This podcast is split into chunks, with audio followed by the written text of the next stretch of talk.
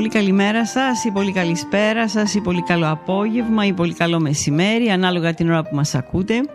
Είναι η εκπομπή κάτω από το κιόσκι σε podcast εκδοχή μαγνητοφωνημένη όμως σε φυσικές συνθήκες. Σε φυσικό χώρο, χωρίς μόνωση, χωρίς φίλτρα, χωρίς μοντάζ. Χωρίς τεχνική επεξεργασία. Περίπου σαν ζωντανή εκπομπή.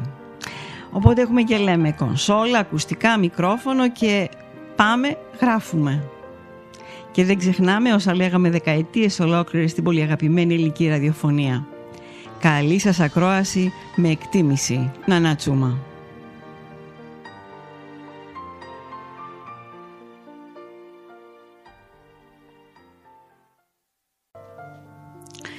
Λοιπόν, σήμερα θα σας διαβάσω ένα απόσπασμα από το βιβλίο της Μέρης Κόντζογλου «Σκουριά και χρυσάφι» Νεγρεπόντε Εκδόσεις Μετέχμιο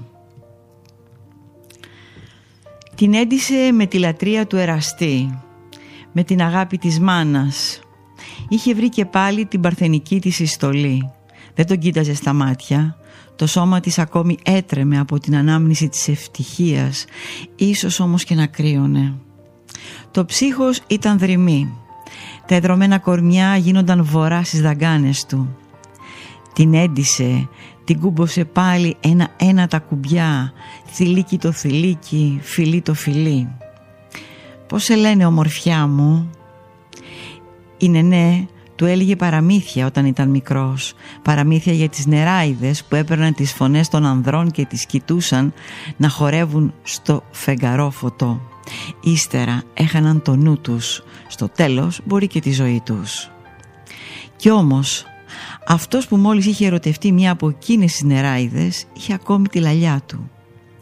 «Πώς σε λένε ομορφιά μου» Ένα κίτρινο φως που πέρασε από το άνοιγμα των κουρτινών φώτισε το θείο της πρόσωπο. Χάρηκε εκείνος. Σωστά είχε μαντέψει. Τράβηξε το βελούδο πέρα ως πέρα με κίνδυνο να τους δούνε ίσως τίποτα να μην είχε τελειώσει ακόμη. Τράβηξε την κουρτίνα. Ήθελε φως. Ποθούσε να τη δει, να την κατακτήσει και με τα μάτια. Τοξωτά φρύδια, αμυγδαλωτά μάτια με βαριά ματοτσίνορα ίσια μύτη, ψηλός λαιμός, βελούδινα μάγουλα, κοτσίδα που έπεφτε πάνω στο ένα στήθος. Καθένα χωριστά και όλα μαζί έριχναν τη θηλιά, τον εχμαλώτιζαν, τον τραβούσαν κοντά της. Πώς σε λένε, επέμενε που δεν τον κοιτούσε καν, πώς να ήξερε ότι ήδη θρυνούσε μέσα της που τον έχανε.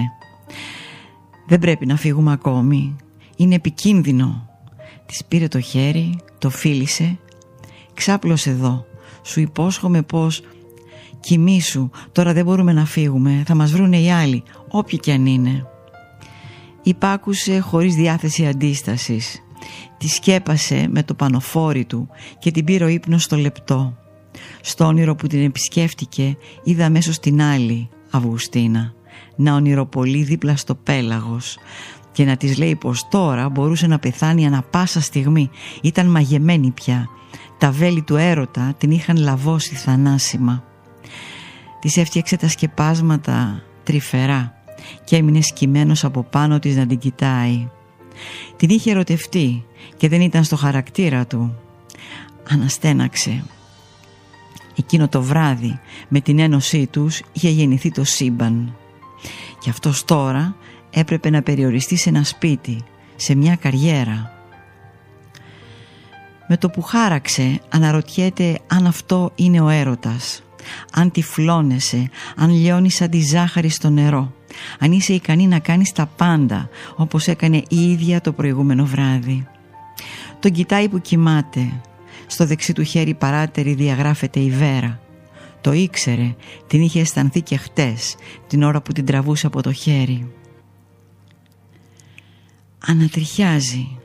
Δεν πρέπει να τα θυμάται, ήταν μια άλλη χτες, μια υπέροχη άλλη γιατί τον αγαπούσε, όπως θα κάνει από εδώ και μπρος. Τον αγκαλιάζει με τα μάτια, ακόμη μοσχοβολάει πιπέρι και καπνό.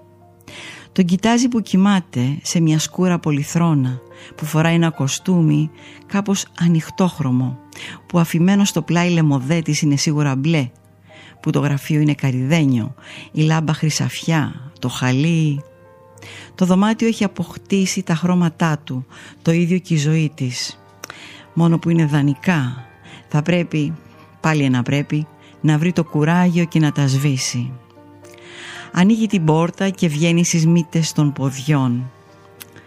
Είναι αργά, πολύ αργά. Είναι αρβωνιασμένη, έχει δύο οικογένειες πίσω της, καλύτερα να φύγει. Και μια τρίτη οικογένεια υπάρχει, η δική του, κι ας μην την ξέρει. Φυσικά και θα φύγει. Κλείνει απαλά πίσω της. Στο διάδρομο στέκεται λίγο, κάνει να φύγει, ξαναγυρνάει, ψηλαφίζει την προύτζινη ταμπελίτσα με τα καλλιγραφικά σκαλίσματα. Ξανά και ξανά νομίζει πως το σώμα της έχει αδειάσει από αίμα. Περιμένει μέχρι να αρχίσει να φέγγει. Στο αμυδρό φως του ξημερώματος στέκεται μπροστά στην πόρτα. Διατρέχει με το βλέμμα την πινακίδα. Και μια και δυο και δέκα φορές να είναι σίγουρη να μην κάνει λάθος. Τα πόδια της λυγίζουν. Γέρνει σιγά σιγά, ζαρώνει στο βρώμικο πάτωμα, εκεί που τους έψαχναν είχαν λάσπες στα παπούτσια. Χτες, χτες που ήταν μια άλλη μέρα. Χτες που θα έπρεπε να ξεχάσει.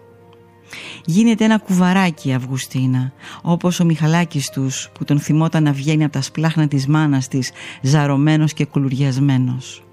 Μια χούφτα πράμα και εκείνος, όπως η ίδια τώρα. Τα βιαστικά της βήματα ηχούν εκοφαντικά στα σανίδια του διαδρόμου. Αυτά για απόψε. Καλό σας βράδυ.